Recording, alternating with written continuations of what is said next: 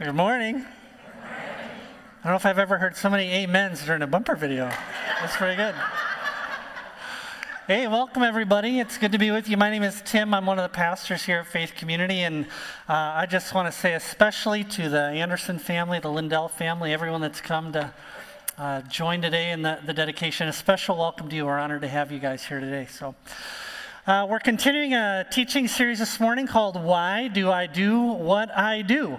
And uh, just by way of review, really quickly, especially uh, since there are guests this morning, uh, in, the, in the first week, we've been talking about what God's Word says about the heart and how it directs all of life. And in the first week, uh, we saw in the scripture uh, that our hearts are the complex core of our being, they're at the center of this unseen, immaterial part of us. This was from Proverbs chapter 4, verse 23. It'll be on the screen behind me. It says, Guard your heart with all diligence, for from it flow the springs of life. Everything that we do, Jesus says, springs from the heart. And then the second week, we introduced you to this little picture. Vanna, if I could have my picture real quickly. Uh, this is the fruit to root picture, a simple diagram that illustrates the relationship between what we're feeling, thinking, doing, and how we're reacting to life up at the top of the tree there, and what's going on down in our hearts. Last week, uh, Pastor Pat Stream read to us from Luke chapter 6, for example. Uh, here are verses 43 through 45. Jesus says, For no good tree bears bad fruit, nor again does a bad tree bear good fruit, for each tree is known by its own fruit. Figs are not gathered from thorn bushes, nor are grapes picked from a bramble bush. That makes sense. He goes on, then the good person out of the good treasure of his heart produces good, and the evil person out of the evil treasure produces evil. For out of the abundance of the heart, his mouth speaks all this picture is trying to communicate is that when the fruit is bad, emotions, actions, and reactions, when there's something wrong up at the top of the tree, there is something going wrong down at the root. It's a law. Like two plus two makes four. Unbelief down at the root of the tree, and we, we've defined unbelief as an inability to either trust who God is or an inability to believe what He says in His Word. Unbelief down at the root of the tree is going to create heartache and confusion and chaos up at the top. Now, last week, Pat pointed to the word treasure in Luke chapter 6, the, the scripture we just read. The good person out of the good treasure of his heart produces good. The evil person out of the evil treasure of his heart produces evil. So uh, it's not just what we trust, feel, or trust, want, and fear but it's also what we love and worship. Uh, the, the word scripture uses is uh, an idol of the heart. You can find that in Ezekiel chapter 14. So these are two really important foundational words and ideas if you're going to understand what is happening in your heart. Unbelief is an inability or a decision not to believe what God has said, and heart idolatry uh, is, is the worship or love of anything other than God. And we'll use those words interchangeably all throughout this series, but I want you to think of them like two sides of the same door.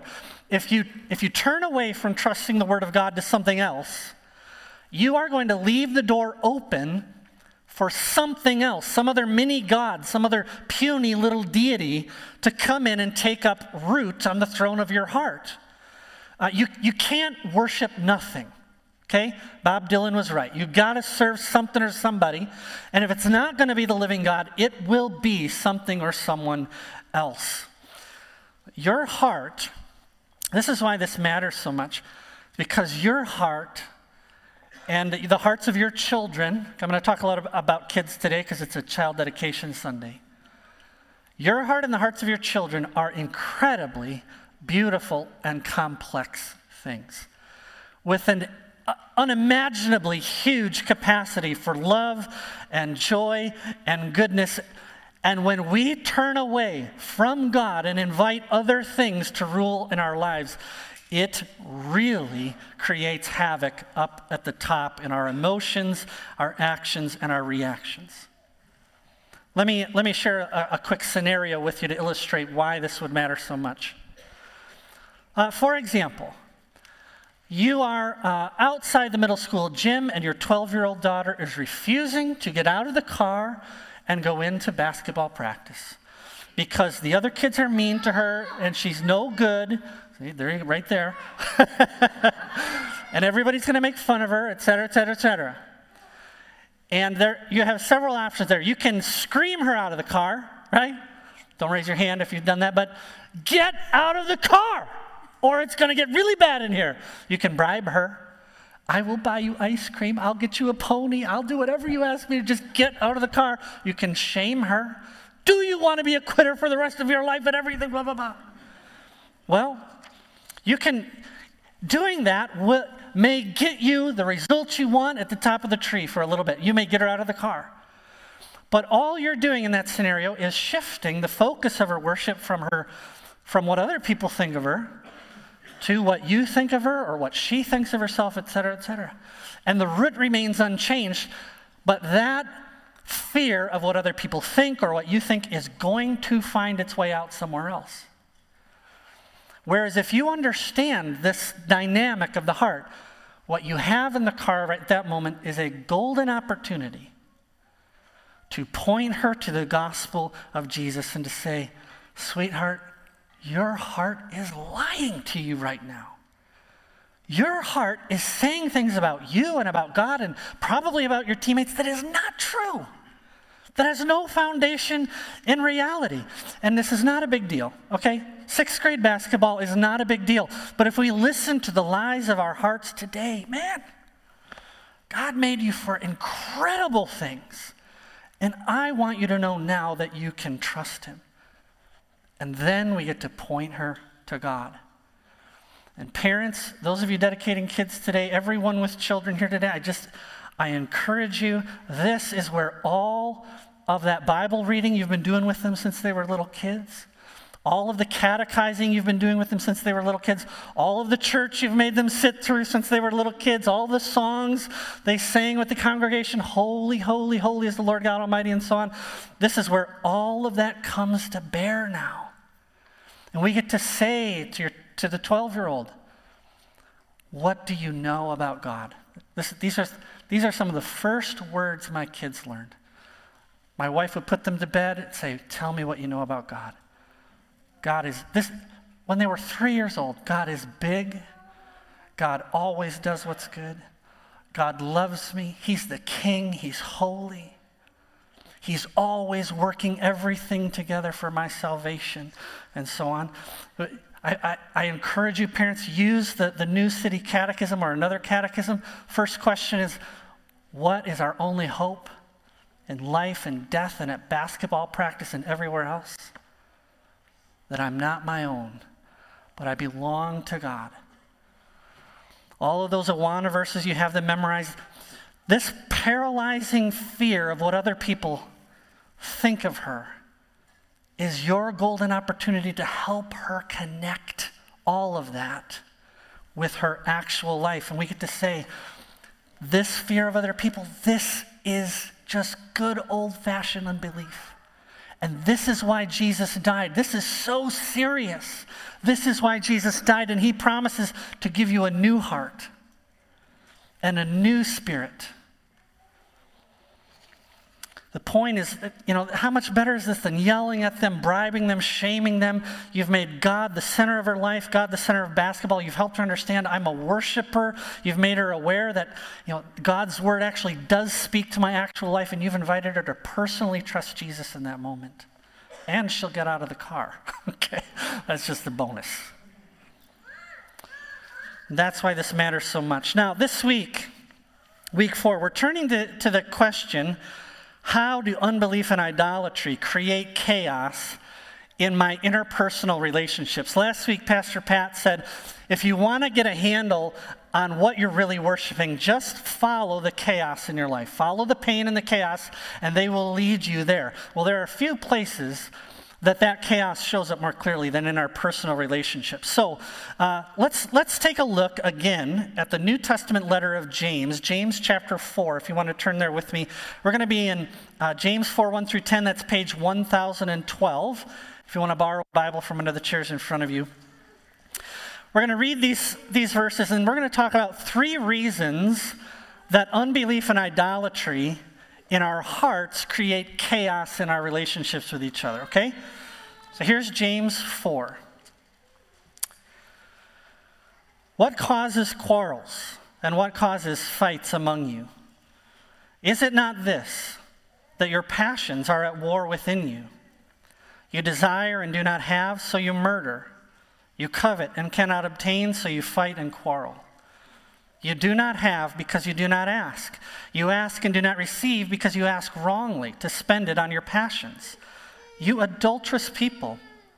Do you not know that friendship with the world is enmity with God? Therefore, whoever wishes to be a friend of the world makes himself an enemy of God. Or do you suppose it is to no purpose that the scripture says, He yearns jealously over the spirit that He has made to dwell in us? But He gives more grace. Therefore, it says, God opposes the proud but gives grace to the humble. Submit yourselves, therefore, to God. Resist the devil, and he will flee from you. Draw near to God, and he will draw near to you. Cleanse your hands, you sinners, and purify your hearts, you double minded. Be wretched and mourn and weep. Let your laughter be turned to mourning and your joy to gloom. Humble yourselves before the Lord, and he will exalt you. This is the word of the Lord. Thanks be to God. Take a look at verse 1 again. What causes quarrels and fights among you? Is it not this that your passions, some of your translations say desires, your desires are at war within you? You want and do not have, and so you murder. We'll come back to the word murder in a minute. For now, I just want you to notice the principle again. Unmet desires down here mean conflict up here. We're going to talk about three reasons that, the, that idols of the heart create that chaos. Here's number one. Number one, our idols declare war on everyone around us. Take a look at verse 5. It says that God, the true God, yearns jealously over the spirit he has made to dwell in us. Well, uh, fake gods are jealous too. Our puny, made up gods are petty, and they will not share your affection with anyone or anything else. And they're prepared to go to war with anyone that crosses them. Now, with kids, this is really easy to see because when they fight, they tell you why. I want X, he wants X. That makes it really easy. So I used to say to my boys, I'd say, this is the universe, right here. This is the center of the universe. Who is at the center of your universe right now? I am, Dad. Exactly. And you are demanding that everyone around you get into orbit around you and what you want. The problem is that I'm at the center of my universe too. Boom! And that's why we're doing. It. If we could just make God the center of everyone's universe, we would all be in our proper orbit. And they would repent and they would just cry, Oh, Dad, you're so, you're a genius. Thank you, Father. You, we, we just will never sin again and all that. Kids are super easy, okay? Adults are much more subtle, aren't you? And Christian adults in particular are adept at even using scripture to prop up their little idols. So here's a make believe scenario. Uh, this happens all the time in Christian households. You got two young kids, you know, fresh out of college. They both love Jesus. They met in Bible college. He's just a total stud. He's a go getter, ambitious, good looking. The men want to be him and the women want to be with him. And, and she's just, she just loves God. And it's one of those when you're a pastor, say, Oh, I'm so excited to do this. And they're honoring God in their relationship and their engagement and everything else. And they get married. And three years later, they can't even say a civil word to one another anymore. Why? Because more than anything else in the universe, what she wants is a God honoring, Christ centered household. And she has a particular vision in her mind of what she means when she says that. You know, it's something her dad, the way her dad led, or the way her grandpa led, or something like that. But that is what she wants more than anything else in the world. And he has no clue what she's talking about. He didn't grow up. His dad, you know, was kind of spiritually disengaged or whatever. There's not a class in Bible college about how to do that. And he is lost.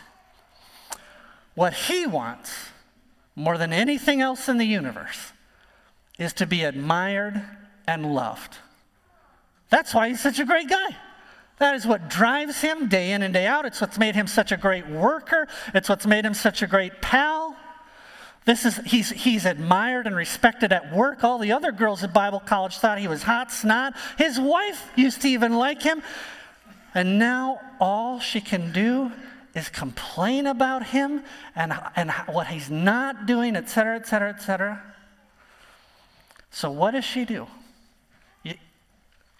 This happens all the time. What does she do? Year three or four, someone gives her a book, or she finds a website or a blog post or something like that where someone tells her what men need more than anything else in the world is respect and admiration. Read Ephesians chapter 5, it's in there. And she thinks, oh, this is it. This is how I'm going to get him to change. I'm just going to respect the crap out of this guy, and then he'll do what he needs to do. And she just loves him. I mean, she just piles it on and she puts out those ooey gooey social media posts about this guy, this guy, what a great leader, what a great man, etc., cetera, et cetera. As a pastor, you see those posts and you think, we are eight months from separation at this point, right now. Why? Because it will never be enough all the respect and admiration in the universe is not going to be enough to satisfy that man's heart because he was made to find all this in Christ alone. What does he do? Somewhere in year three, year four, if he's a slow learner, something like that, someone, some respected older male, or maybe a, you know he hears a sermon or he comes across a blog post and he becomes aware that she's not lying I'm supposed to be leading spiritually in my family. This is it. I'm just going to lead the crap out of this house. It's just going to be amazing. And then I'll get what I want from her. So he, for, you know, five days, two weeks, four weeks, if he's an overachiever, he makes sure he's reading the Bible out where she can see him. See? Loving the Bible. She's, he's inviting her to pray with him. When it's small group night, he's, get the kids back. We're going to small group tonight. He's praying with the kids. He's engaged. Two weeks of that, he is done. There is, there is just, it's never enough. He's never consistent enough. He's never doing it quite right. And after two weeks of that, good luck getting him to read his Bible again. Good luck getting him to engage spiritually again. Because all the leadership in the world is not enough to make that dream come true. After seven years, they can barely stand each other. She's at, she's at ladies' small group saying, Pray for my husband. I don't even know if he's a Christian. He's out with his friends saying, If your wife screamed at you the way she screams at me, you'd not be asking why I play golf so much.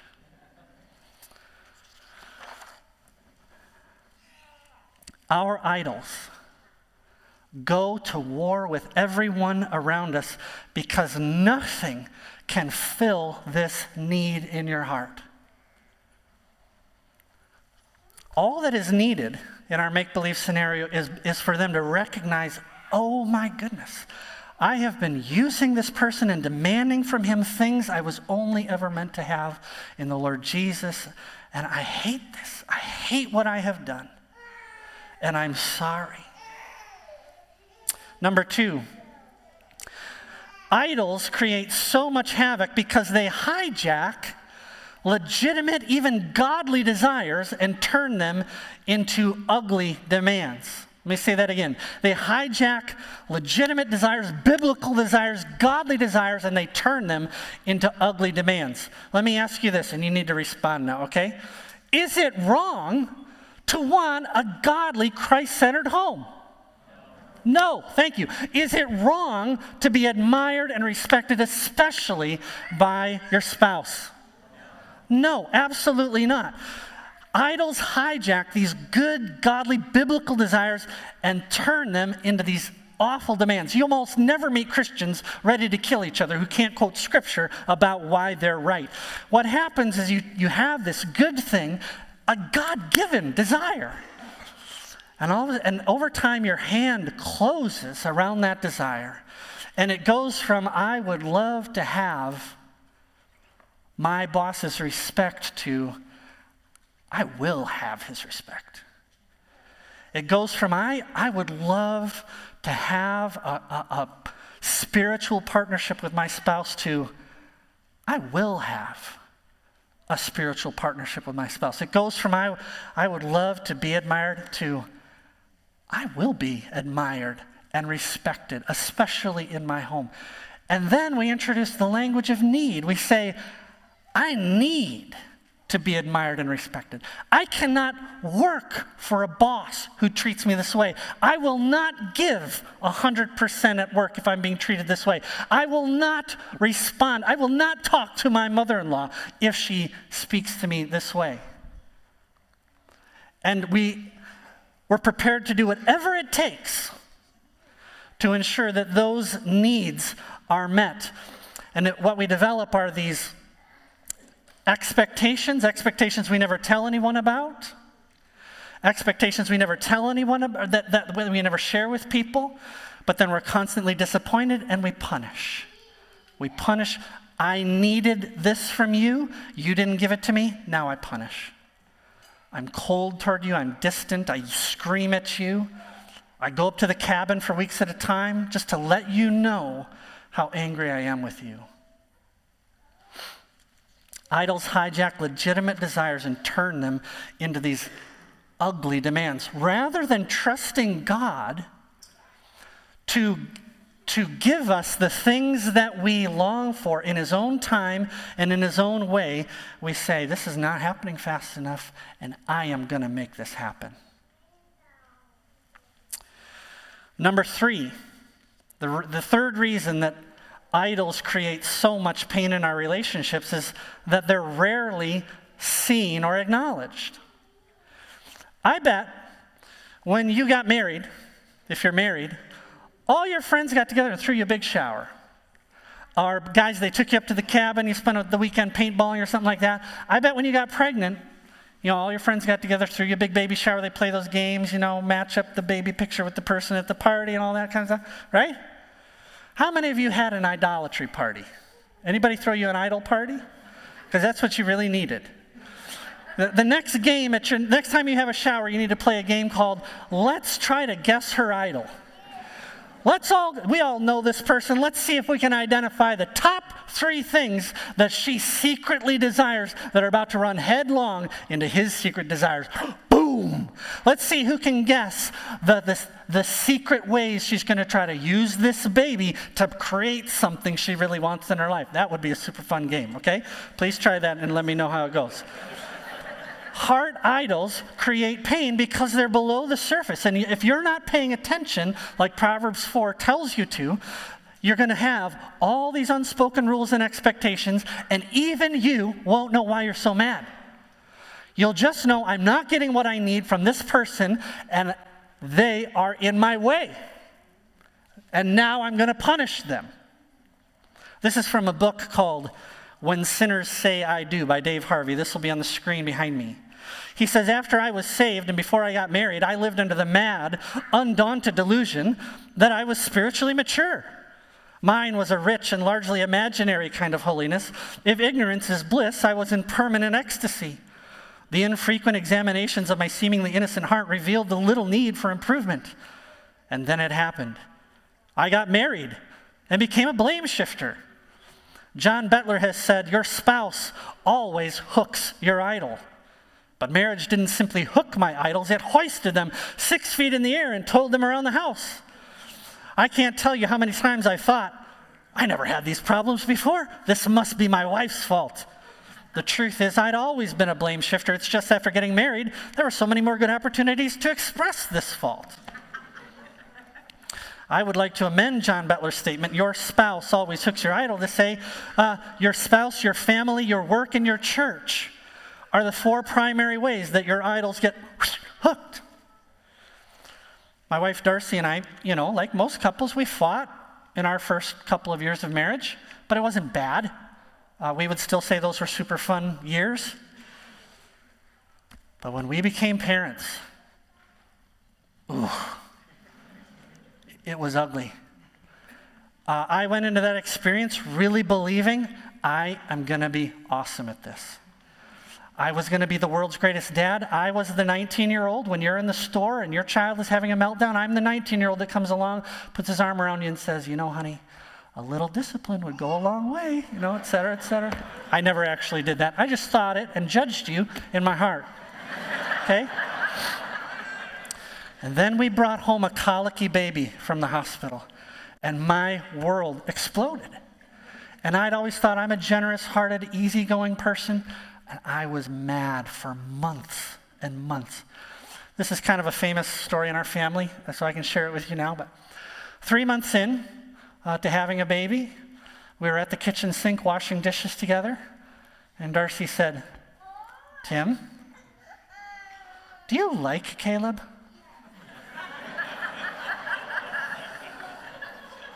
I said, No, I, I do not. I do not like this person. He has absolutely ruined my life. Everything in my life that was orderly, good, calm is gone. It's completely good. And I knew, I mean, when you say it out loud, you think, this is really wrong. I mean, this is wicked, this thing that I'm saying right now, but this is really how I feel. I don't like my own kid. And there needed to be repentance and all kinds of hearts. And it, I really like him now, okay? I really like kids in general. What causes quarrels and fights among you? Isn't it this that you have passions? You have desires at war within you. You do you desire and you don't have, so you murder. You covet and cannot obtain, so you fight and quarrel. James doesn't leave us there though. He, he gives us three things to do to make your heart this, this center of unbelief and idolatry and chaos creatingness. He gives us three things to transform your heart into the center of God's powerful, gracious, transforming work. Remember, your, it's not just that your heart is deceitful above all things, Jeremiah 17 but it is also the dwelling place of Christ, Ephesians 3. So here are three things uh, that James points to. Number one, you want to change, understand the seriousness of the situation. I'm looking at verse 2. He says, You do not have, and so you murder. That's an intense word. Think back to the little scenario I painted you with the two Bible school kids. What happens if that goes on four, five, six, seven years? If desires continue to go unrecognized, rules continue to go unspoken, expectations continue to go unmet, she starts to hate the sound of that garage door when he comes home.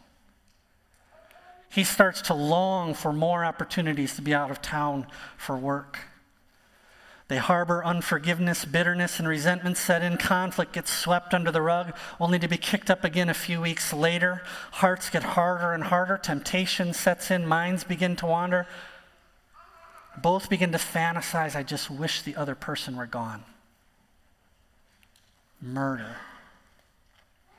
Not only that, verse 2 says we draw away from God. So we draw away from each other, we draw away from God. He says, You do not have because you're not asking, you're not praying. When, when, if, if we don't really believe what God has said or who He is, of course we're not. Why would we pray? We're going to be turning to other things. And so we, we draw away from God until our idols utterly fail us. When the bottom falls out, the marriage is about ready to explode, he announces he's leaving, then we begin praying. And we say, God, what are you doing? What is happening? We go to church. We're Christian people. You, this was never supposed to happen. We tried to do everything right. Or your teenager just goes off the rails. You say, I took this kid to a Awana for five years, and now you're doing this to me. Verse 3 says, You ask, and you do not receive because you just want to spend it on your passions. See, if you don't understand how your heart works, you're going to recruit God to your idol project. You're going to be asking Him, you're going to be saying, God, why will you not help me bow down to my little idol? And He's saying, I, I am not going to do that for you. I'm not going to come in and fix this situation so you can keep worshiping something else. You do not have, you, you ask and don't receive because you just want to keep bowing down to your idols. In verse 4, he says, You adulterous people. Strong language again. You adulterous people, he says, Don't you know that friendship with the world is to be an enemy of God? Whoever wishes to be a friend of the world makes himself an enemy of God. In verse 5, or do you suppose it's to no purpose that Scripture says he yearns jealously over the Spirit he made to dwell in us. You got to ask yourself is it really such a big deal that we try to cope with life apart from the grace of God? I mean, is it really such a big deal that, that I'm trying to get my needs met over here rather than in God? Adulterous people? It seems like a bit of an over, overstatement. Let me put it to you this way what would happen if our imaginary wife discovers that her imaginary husband has been having a really hard time at work and he's turning to ex girlfriends to try to cope with that issue? She opens his phone one day and finds on Facebook Messenger he's been reaching out to ex girlfriends, complaining about his boss, asking for prayer. They're texting back, Oh, Bobby, I'm so, this sounds so hard. Praying for you, heart emoji, kissy face emoji. Is that, is that a big deal? Yeah, you're going to be on that in two seconds. It's a huge deal, and we do it to God all the time. Constantly. We are constantly trying to cope with life with ex girlfriends, old little idols that used to serve us so well. It's a huge deal. Do you suppose it's to no purpose? Scripture says he yearns jealously for your spirit. Isn't that great news, by the way? After all of this, he just longs to have your heart. So, second, first, uh, recognize what we're doing. And second, James says, remember the gospel. What does verse 6 say? Everybody look at verse 6. But he gives more grace. You need to memorize that today. He gives more grace. Verse 8 says, Draw near to God, and what? Everybody, He will draw near to you. Isn't that awesome? Uh, he means right now.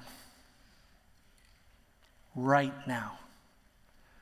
If you would just turn and draw near to God, He would draw near to you today before you leave your chair.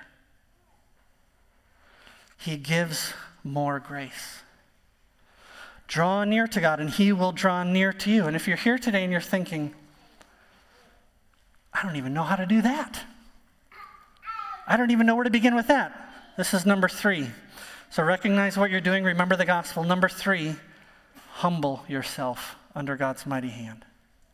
What does it mean to humble yourself? It means to draw near to God. They're the same thing. To draw near to God and to say, I cannot I cannot do what you're asking me to do. I don't even know how to humble myself. Well, you're humbling yourself. I cannot keep this up even for a day. I have tried this before, God. I've come to you before. I've confessed my sin. I've confessed my need for you. And I just, re- I just keep going back to my old way. I need you. I desperately need you. What are you doing? You're submitting yourself to God. You're resisting the devil, verse 8. What is nothing pleases the devil more than to see you trying to cope with life on your own. You're resisting the devil, you're washing your hands.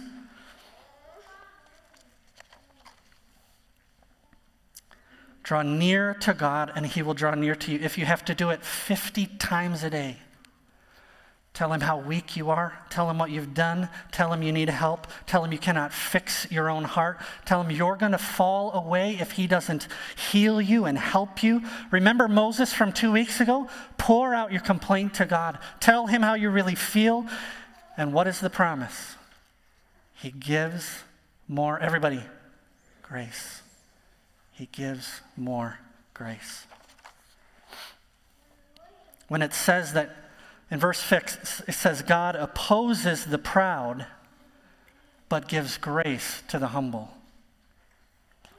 Some of us have been trying to fix our relationships for 20 years by harassing, controlling, yelling, manipulating. 20 years you've been trying to do this.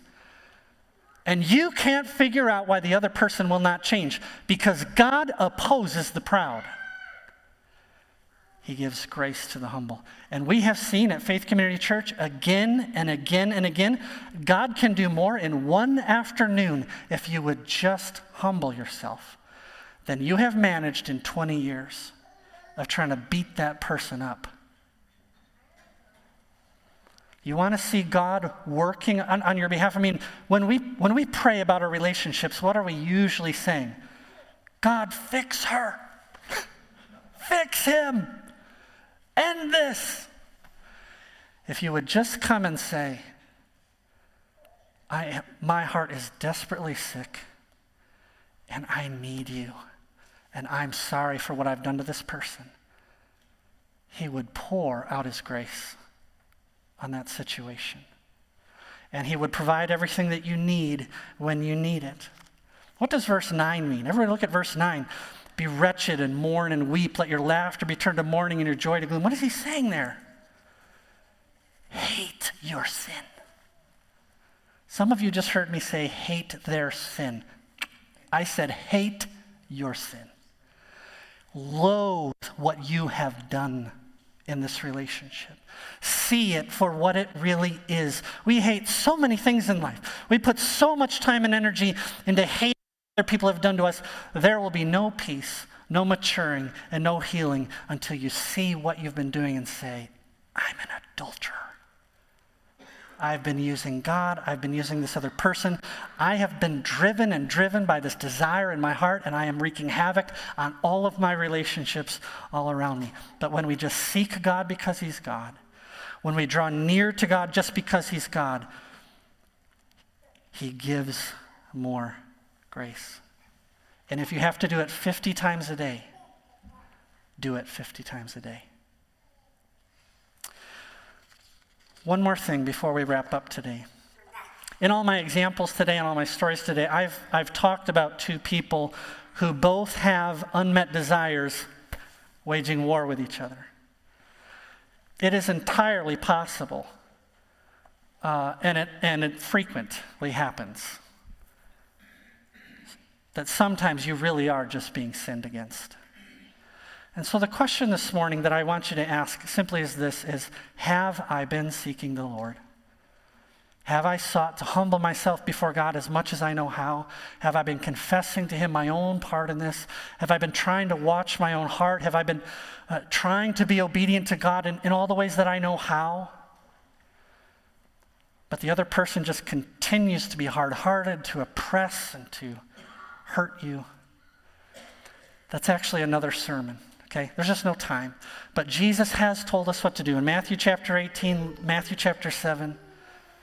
And it's, it's something that the church actually needs to get involved in. If you're actively being oppressed by someone who refuses to humble themselves. But for now, I'm just saying to you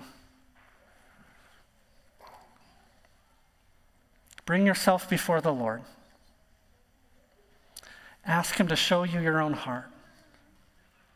And ask Him to give you more grace, to repent, to trust, to turn away from unbelief. I'm going to invite you to do that right now. just give you two minutes on your own. If there's, if there's any situation in your life, or relationship in your life, or anything I've been saying right now that you just sense God speaking to you and saying, I am talking to you right now, would you take a minute right now to say, God, I wouldn't even know how to humble myself. I need your help that much. My heart is desperately sick. Would you come and heal and speak to me? Would you just take time right now and do that?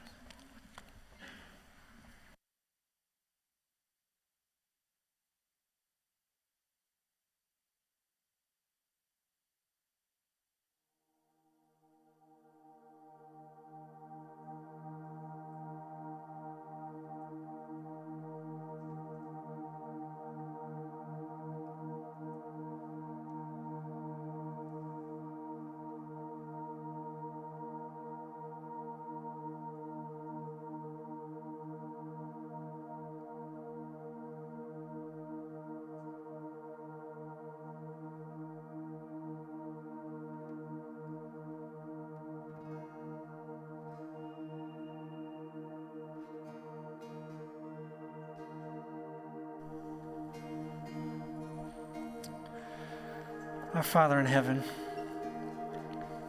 thank you for the cross of Jesus and the promises of your word. We ask for help. God, would you give us grace to know how to draw near? Would you search and know our hearts? And God, would you make this a place where relationships and families in particular experience healing and renewal? Father, we ask that you would stretch out your hand, that you would draw the hearts of fathers to their children and husbands to their wives, that you would overcome unbelief.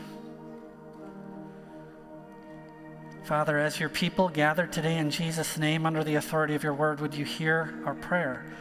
Would you allow that this year not a single marriage would fail at Faith Community? But exactly its opposite. Would you restore even the most hopeless situations? And Father, for our kids, since it's a child dedication Sunday, for our children, once again we ask that you would give them the gift of faith. That each one that's been dedicated today would grow up to know and trust and seek you with all their heart. Put us in the right places at the right times to be a part of that. That not a single one would fall away. You can do anything. And we humble ourselves under your mighty hand, asking that you would pour out grace to accomplish all this and much, much more. In Jesus' name. Everyone said, Amen. Let's stand and sing.